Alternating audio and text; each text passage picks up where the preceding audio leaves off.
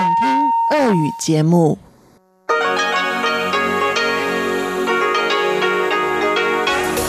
В эфире Международное радио Тайваня. В эфире русская служба Международного радио Тайваня. У микрофона Мария Ли. Здравствуйте. Мы начинаем нашу ежедневную программу передачи с Китайской Республики.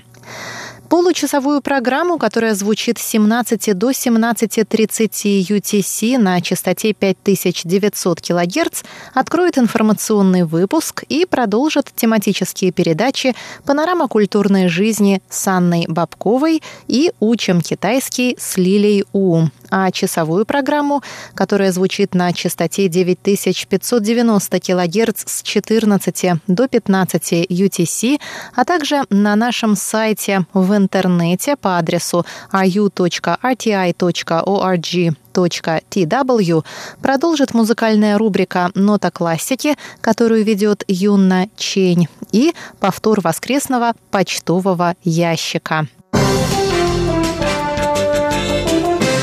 Мы начинаем выпуск новостей вторника, 10 сентября.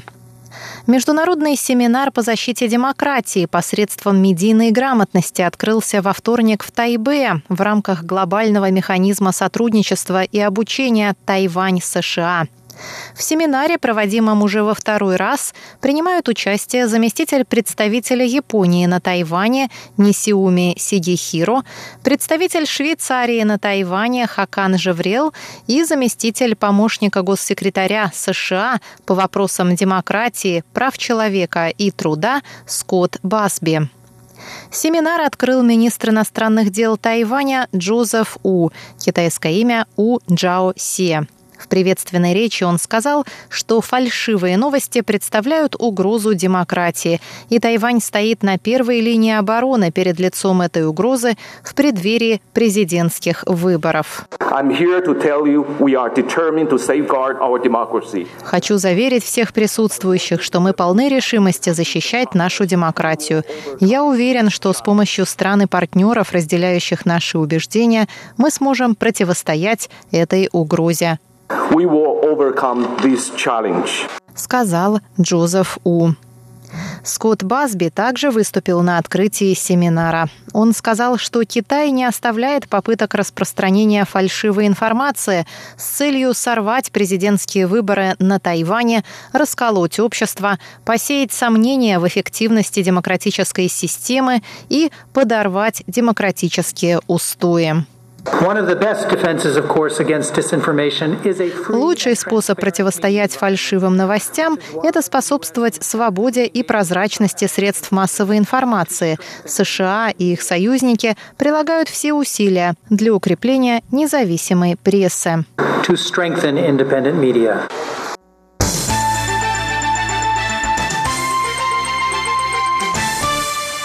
Премьер исполнительного юаня Су Чан сообщил во вторник, что тайваньская высокоскоростная железная дорога в будущем протянется до уезда Пиндун.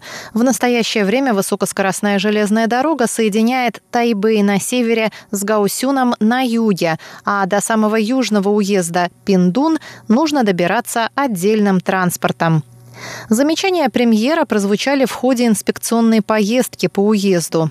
Су сказал, что в последние годы в уезде не строились важные объекты инфраструктуры, в результате чего его экономическое развитие замедлилось. Правительство планирует инициировать строительство нового участка высокоскоростной железной дороги с целью стимулирования развития уезда. Премьер опроверг обвинения, согласно которым правящая партия дает невыполнимые обещания с целью победы на выборах. В то же время администрация тайваньской высокоскоростной железной дороги отказалась комментировать слова премьера, так как проект еще не утвержден и многое в нем остается неясным.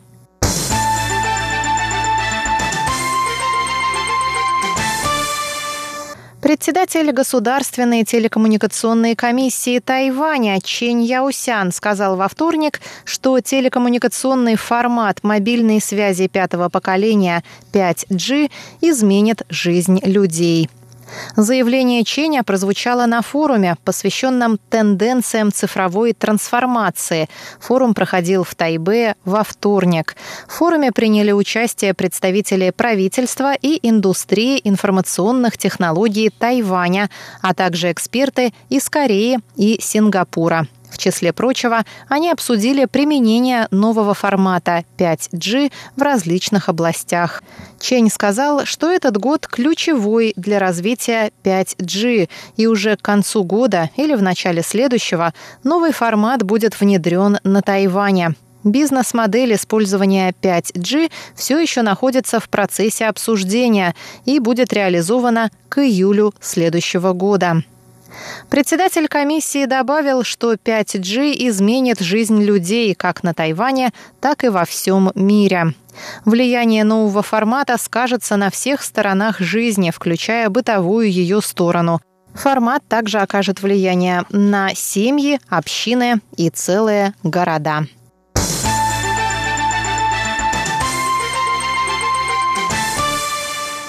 Первый на восточном побережье Центр клеточной терапии открылся в понедельник на базе больницы в уезде Хуалень. Два подобных центра уже работают в западной части страны. Центр открылся в больнице буддийского фонда Цидзи в городе Хуалень при поддержке базирующейся в Новом Тайбе биофармацевтической компании Taiwan Advanced Biopharmaceuticals Incorporated после получения соответствующего разрешения со стороны Министерства здравоохранения и социального обеспечения. Открытие центра должно ознаменовать сбалансированное распределение медицинских ресурсов в западных и менее развитых восточных районах Тайваня. Центр будет принимать пациентов, страдающих от четвертой стадии рака легких, пищевода, кишечника, молочной железы, печени, почки и мозга. Пациентов будут лечить с помощью собственных иммунных клеток, сообщается в пресс-релизе нового центра.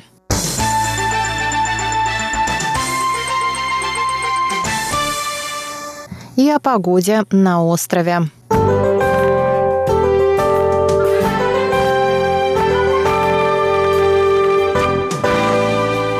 По данным Центрального метеорологического бюро, в среду на севере острова ожидается ясная погода. От 27 до 34 градусов будет в Тайбе. В центральной части Тайваня и на юге также ясно и без осадков.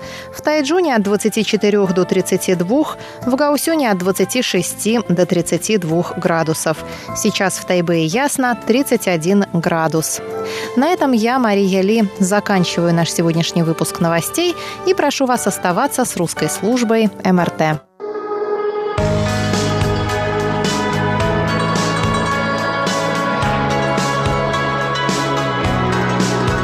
Здравствуйте, дорогие радиослушатели! В эфире Международное радио Тайваня и вас из тайбейской студии приветствует ведущая Анна Бабкова. Вы слушаете мою передачу «Панорама культурной жизни», в которой я каждый вторник рассказываю вам о тайваньской культуре, фестивалях и мероприятиях, которые проходят на острове. И сегодня я продолжаю тему, которую я начала несколько передач назад, о кукольном театре – а точнее о жизни двух одних из самых известных тайваньских кукловодов Ли Тяньлу и его сыне Чен Сихуане. Первые два выпуска этой истории есть на нашем сайте по адресу ru.rti.org.tw во вкладке «Культура», «Панорама культурной жизни», а сегодня вашему вниманию я представляю третий выпуск в этой серии, и сегодня мы продолжим говорить о жизни Ли Тянь Лу, кукловода Будайси китайского перчаточного кукольного театра.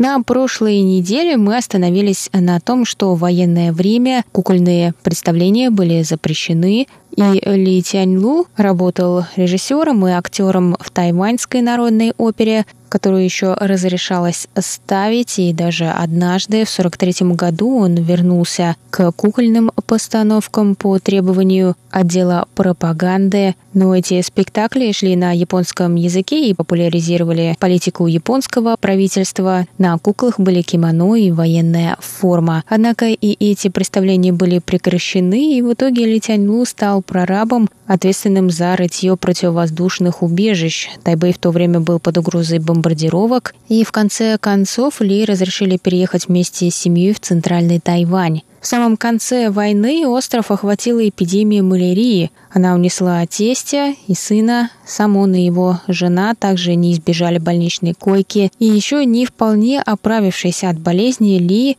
двинулся в обратный путь в Тайбэй. Он добрался до него, не имея почти ни гроша в кармане. Денег у меня хватило лишь на то, чтобы нанять рикшу для моей жены и младших ребятишек, рассказывал Ли. Я же со своим старшим сыном вынужден был шагать два часа, пока мы добрались до дома. Тринадцать раз останавливались мы по дороге, чтобы собраться силами. Времена были тяжелые, но кукольный театр был снова на подъеме. Повсюду воздвигались сцены, чтобы отпраздновать окончание японского владычества на Тайване. Старый знакомый предложил Ли место, хотя он еще не полностью излечился от малярии, но через несколько месяцев он немного окреп и более полугода давал представление на улице неподалеку от бывшей японской авиабазы. Люди были просто вне себя от радости, избавившись от японцев, вспоминал он.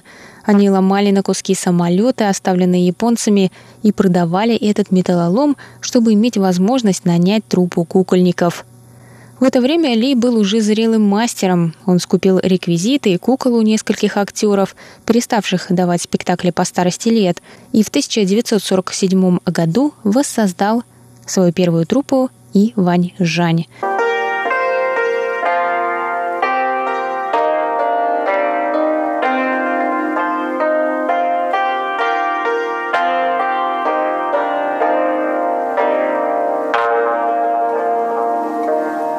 Его представления собирали толпы людей.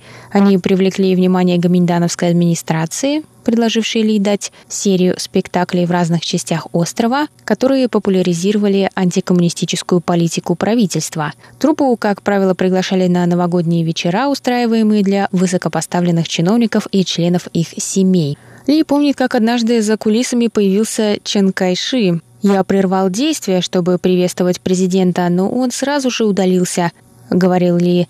Позднее, когда я встретил его вновь, он сказал мне, что ушел в тот раз, не желая мешать представлению. Иван Жань давал более 365 спектаклей в год. После войны кукольный театр вновь стал одним из самых главных развлечений и в отдельные дни давал по три представления утром, днем и вечером. В течение первой половины года труппа Ли Тяньлу обычно выступала в закрытых помещениях, давая спектакли исключительно в развлекательных целях, а во второй половине года во время многочисленных религиозных праздников представления проводились на открытых сценах, устанавливаемых перед храмом. Этот храм или кто-то, обладающий достаточными средствами и живущий неподалеку, нанимал труппу, чтобы отпраздновать день рождения божества или поблагодарить его за исполнение желаний. Ли предлагал своим зрителям на выбор более сотни пьес, включая классические кукольные представления, история которых насчитывает несколько веков. Наиболее часто выбирали те произведения, которые пришли к отцу Ли Тяньлу от знаменитого Чень По. История «Жемчужной башни», например, рассказывает о молодой девушке из богатой семьи, которая подарила своему возлюбленному миниатюрное изображение башни, инкрустированное жемчугом. Но ее избранник был слишком беден для того, чтобы родители согласились на их брак. Другая история — ответное письмо варварам. Она повествует о молодом человеке, которому удалось предотвратить в начале правления династии Цин вторжение иноземцев, направив им фальшивое письмо — Другие популярные истории представляют собой варианты классических романов, таких как «Троецарствие», «Сказание белой змейки» и «Путешествие на запад». Но Ли прославился своими собственными редакциями многосерийных драм, которые он создал на основе романов о мастерах кунг-фу или о странствующих борцах за справедливость. Одна такая серия под названием «Храм Шаолинсы» шла в течение почти четырех лет. Многие зрители были так увлечены действием, что следовали за Ли Тяньлу, где бы он ни выступал.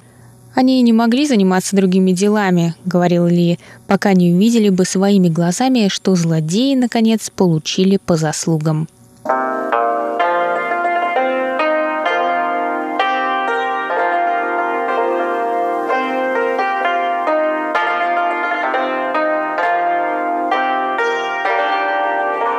Ли прилагал немало усилий к тому, чтобы его куклы действовали как можно более реалистично. Он прибегал к помощи той разновидности кунг-фу, которая основана на движениях животных, например, птиц или обезьян. Для того, чтобы дать правильную трактовку журавлиному кулаку, он ходил в зоопарк, обращая внимание на то, как эти птицы поднимаются в воздух и садятся на землю – для интерпретации обезьяньего кулака он завел собственных обезьян, чтобы иметь возможность постоянно наблюдать за ними. В конце пьесы положительный герой, как правило, убивает злодея с помощью приемов, придуманных Ли специально для театра. Эти акробатические прыжки, как и вообще умение Ли сделать движение кукол в высшей степени выразительными, во многом способствовали его популярности. Его искусство управления куклами действительно великолепно, говорит Дзян Учан, автор исследования о кукольном театре на Тайване. В этом отношении он принадлежит к числу выдающихся кукловодов. Популярности Ли в огромной степени способствовало и его умение озвучивать действия кукол большим набором выразительных голосов. Если на сцене пожилая женщина, рассказывал он, Говорите так, словно во рту у вас нет зубов, а молодая девушка произносит слова высоким и звучным голосом. Наряду с этим каждый тип голоса обладает набором эмоциональных оттенков. Вы должны уметь выражать радость, печаль и гнев, рассказывал Ли. Он уверен, что звуковой ряд спектакля во многом обогащает его, тогда как невыразительный голос актера способен свести на нет его прочие достоинства – еще одной фирменной маркой Ли Тяньлу является введение в текст диалога злободневных ремарок и жаргонных словечек, соседствующих с классическим театральным китайским языком. Его диалоги отнюдь не традиционные, отмечает исследователь Дзян Учан, но их отличает хороший вкус. Ли знает, как вести диалог в направлении, вызывающем наиболее адекватную реакцию зрителя – Представления Иван Жань в 50-х, 60-х годах собирали огромную аудиторию, насчитывавшую подчас несколько сот человек. Во время выступлений на улице Ли был вынужден устанавливать громкоговорители, чтобы даже на задних рядах толпы можно было слышать реплики действующих лиц. А на спектаклях в помещении люди стояли за дверями зала, и те, кто не мог войти, следил лишь за голосом актера – Давая представление в театре, я ощущал энтузиазм зрителей, рассказывал Ли. После спектакля он часто получал в подарок от своих почитателей золотые украшения, вышитые памятные флажки и другие сувениры. Продолжение через неделю. С вами была ведущая Анна Бабкова. До новых встреч. 你好吗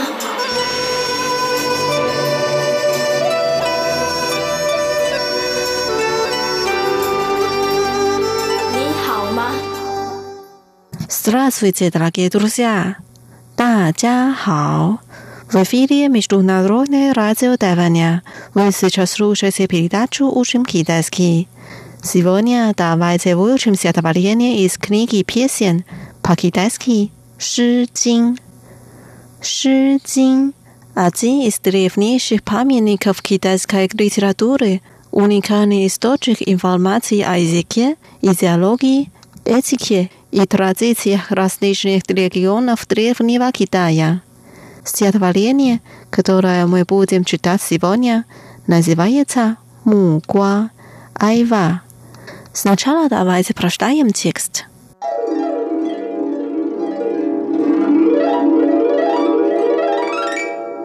Айва, мугуа, бросила мне айву, я отдалил пластиной на пояс из яшмы. Тол во и му гуа.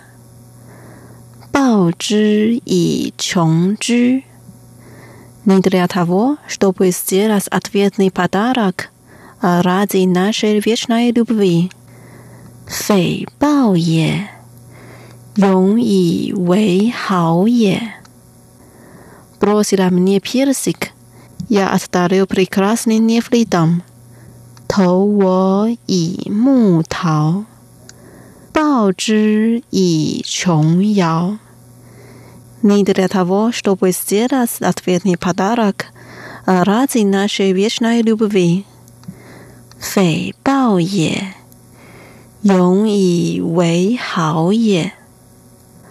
Бросила мне сливу, я отдарил драгоценным черным нефритом. 投我以木礼，报之以琼酒。Не для того, чтобы сделать ответный подарок, а ради нашей вечной любви. 匪报也，永以为好也。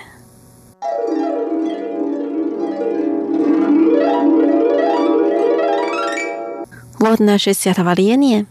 Давайте разучим отдельные фразы и слова. Заглавие стихотворения. Айва. Муква. Китайская айва. Муква. Муква. Первая фраза. Бросила мне айву. Я отдалил просиной на пояс из яшмы. Тоу во и му гуа. Бао чжи и чонг чжи. Бросать. Тоу. В древности женщины, собирающие фрукты, часто бросали их понравившимся мужчине. Позднее это слово обычно толковали как «подарить». Тоу. Тоу. Я. 我我 и выражает сварительный падеж стоящего за ним существительного – и, и, бросила мне айву, 投我以木瓜，отдалить，报之，报之。 Яшмовая пластинка на пояс. 琼枝，琼枝。Я отдалил пластиной на пояс из яшмы. 报之以琼枝。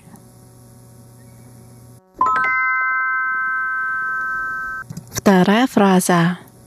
Не для того, чтобы сделать ответный подарок, а ради нашей вечной любви. 匪报也，永以为好也。Не является 匪，匪。Ответный подарок. Бао. Бао. Не для того, чтобы сделать ответный подарок. Фэй бао е. Навек. Йон. Йон. Ради. Вэй. Вэй. Взаимная любовь. Хао. Хао ради нашей вечной любви, 永以为好也。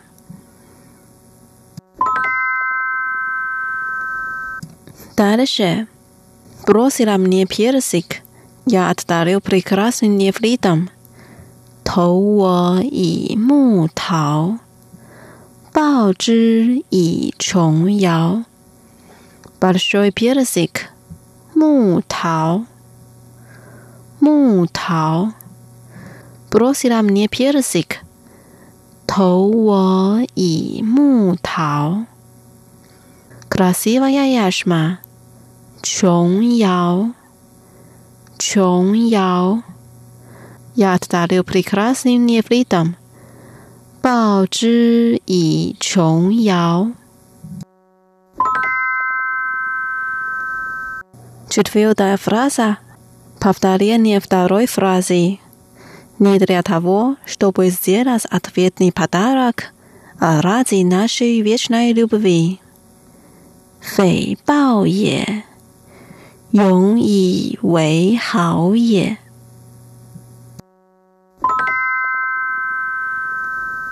Пятая фраза.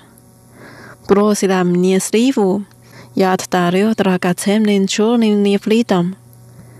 投我以木里，报之以琼酒。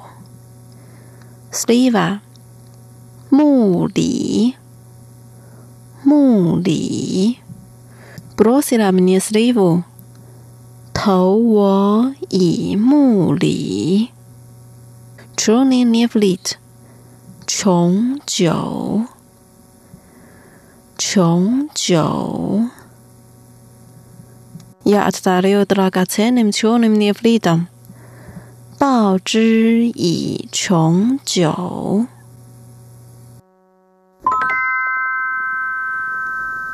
Последняя фраза также повторение второй фразы. Не для того, чтобы сделать ответный подарок, а ради нашей вечной любви. 诽谤也。永以为好也。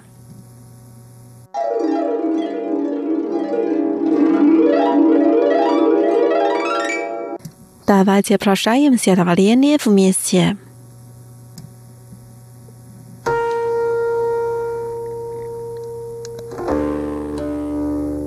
木瓜，投我以木瓜，报之以琼琚。匪报也，永以为好也。投我以木桃，报之以琼瑶。匪报也，永以为好也。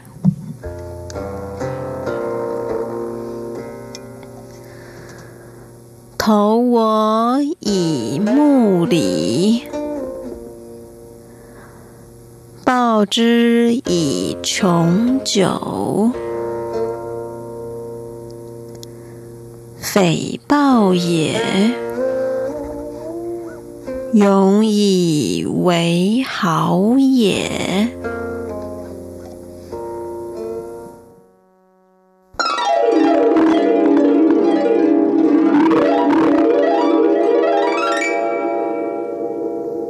Дорогие друзья, с вами была Лилия. Давайте увидимся через неделю. Желаю вам хорошего настроения. Пока, 再见。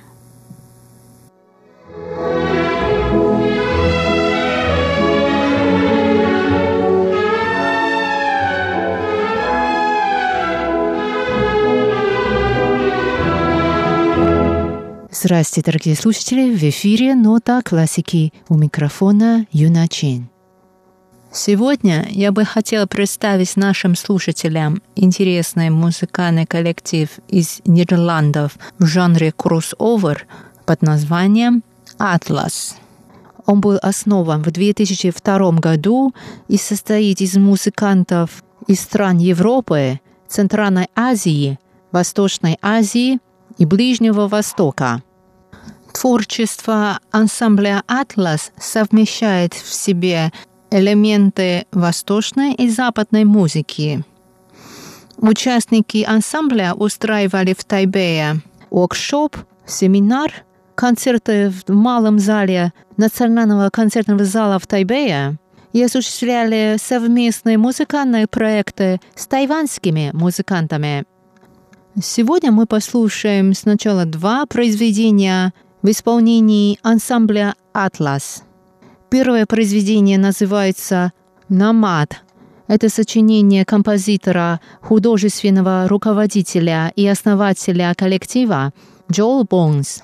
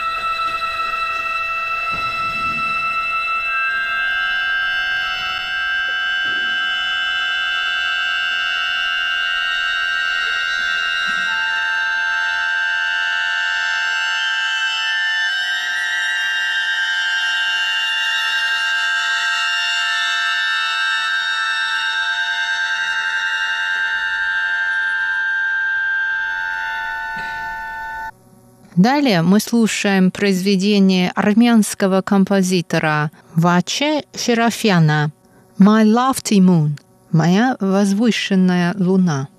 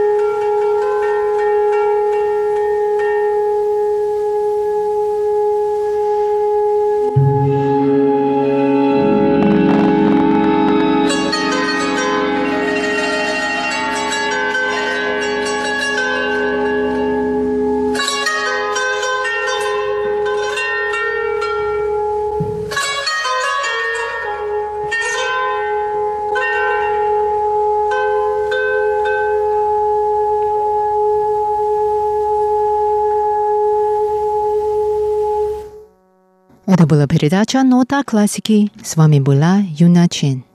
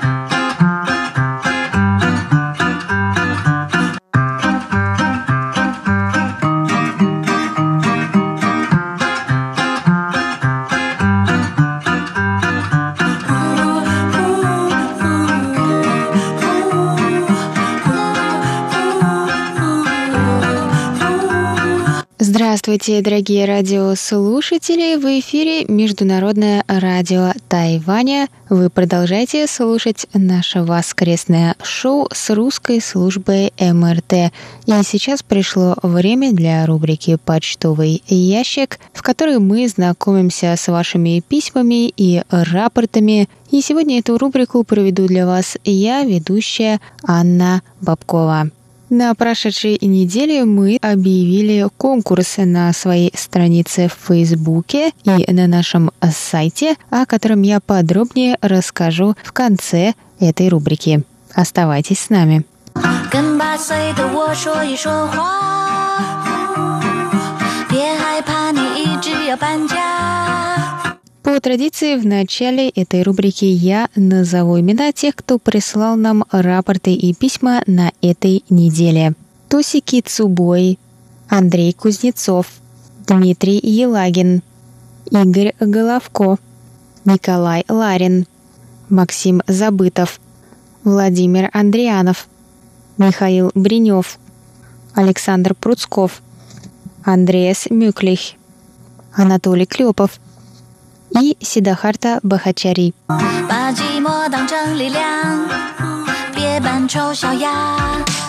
А теперь давайте ознакомимся с рапортами, которые вы нам прислали на этой неделе и узнаем, как нас было слышно на наших частотах на частоте 9590 кГц, на которой мы вещаем с 14 до 15 UTC, и на частоте 5900 кГц, на которой мы вещаем с 17 до 17.30 UTC. Сначала давайте посмотрим рапорты по слышимости на частоте 9590 кГц. 上学，认识张雨生，爱上音乐。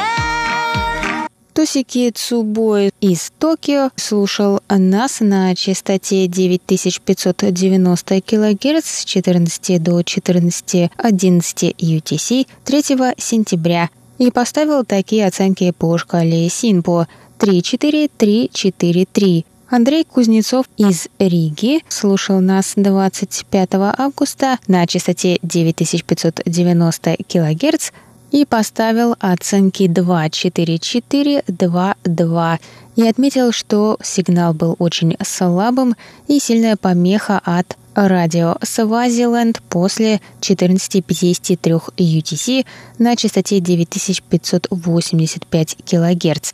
Дмитрий Елагин из Саратова слушал нашу частоту 9590 кГц с 14 до 14.40 UTC 1 сентября и поставил оценки 2, 5, 2, 3, 3 и прокомментировал, что сигнал был слабый, треск на диапазоне, местная импульсная помеха, сильные замирания сигнала, много шума на частоте. В течение августа также и 31 числа этот сигнал был намного лучше, чем 1 сентября.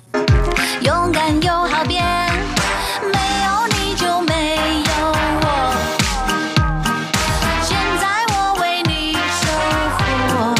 Теперь давайте узнаем, как нас было слышно на нашей второй частоте 5900 кГц, на которой мы вещаем ежедневно с 17 до 17.30 UTC. Игорь Головко прислал нам рапорт за 31 августа. Он слушал нашу частоту 5900 кГц с 17 до 17.45 и поставил такие оценки 444 44 Максим Забытов слушал нашу частоту 5900 кГц 1 сентября с 17 до 17.30 UTC и поставил нам оценки 54444. Николай Егорович Ларин слушал нашу частоту 5900 кГц с 28 августа по 4 сентября с 17 до 17.30 UTC – Николай Егорович пишет, что 30 августа, 31 августа и 4 сентября прием был отличным и по шкале Симпо на 5, 5, 4, 5, 5.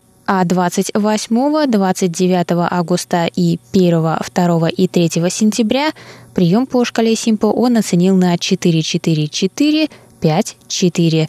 Николай Егорович также добавил, что 1 сентября впервые, кроме незначительных атмосферных помех, имели место незначительные кратковременные помехи от других станций.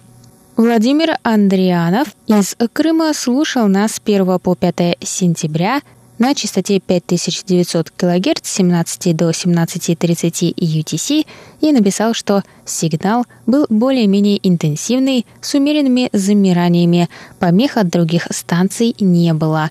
Атмосферные помехи более-менее значительны, и общую оценку он поставил 3, то есть удовлетворительно.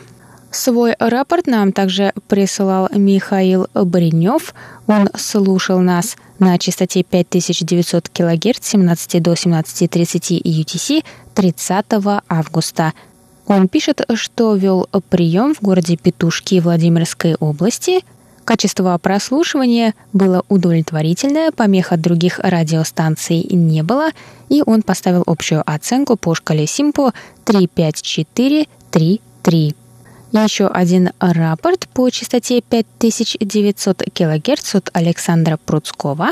Он слушал нас с 21 по 29 августа и поставил такую общую оценку нашему приему 45544.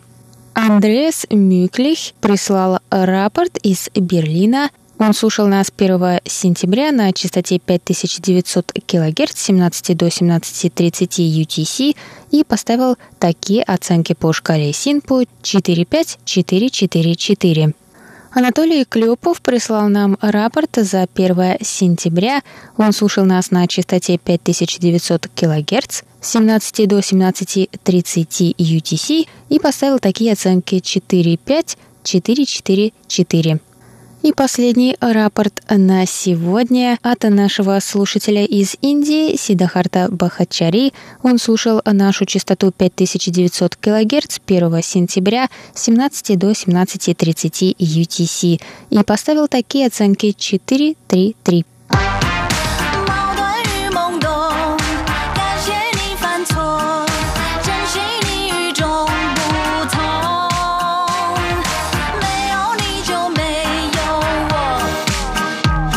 Большое спасибо всем нашим штатным и внештатным мониторам за ваши рапорты. А сейчас самое время рассказать вам подробнее о конкурсе, который проводит наша радиостанция. МРТ приглашает слушателей и интернет-пользователей выбрать вашу любимую тайваньскую песню из пяти, получивших более 100 миллионов просмотров на YouTube. Голосуйте до 30 сентября. Среди призов розыгрыша принтер, водонепроницаемые камеры, беспроводные динамики, и многое-многое другое. Те, кто поделится страницей конкурса в Facebook, получат возможность выиграть дополнительные призы, среди которых USB-драйвы, складные стаканы и стикеры для заметок. Подробнее о призах вы можете узнать на сайте и обратите внимание, ваш пост в Facebook должен быть доступен всем, чтобы все могли им поделиться. Поставьте лайк нашей странице, чтобы сразу узнать, кто стал победителем. Победители будут объявлены на неделе, которая начнется 20 октября. Для получения приза необходимо отправить ваше фамилия, имя, отчество, адрес и контактный телефон в личные сообщения страницы.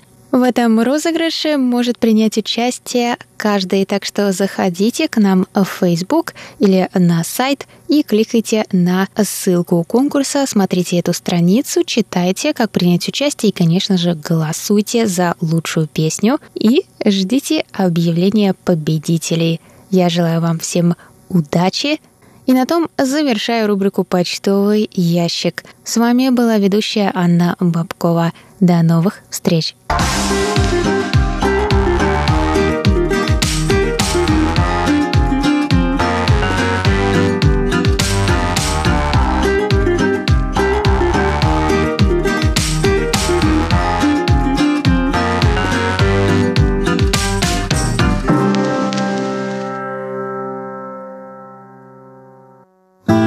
是嚷着要到海边找谁，那剩下的银发，藏起了多少嘲讽的泪？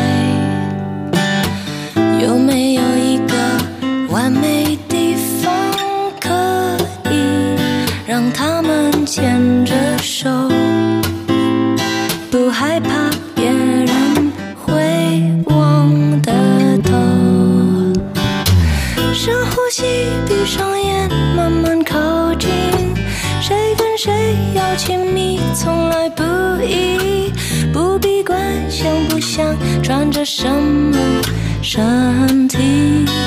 灯火亮起，手就手，放就放，这样美丽。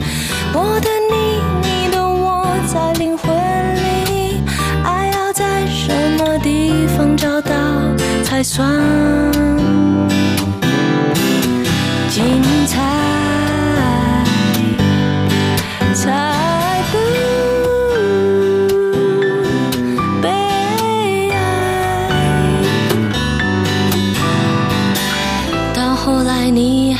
是到海边流泪，那错失的青春，换来是你的身心疲惫。多年后还是。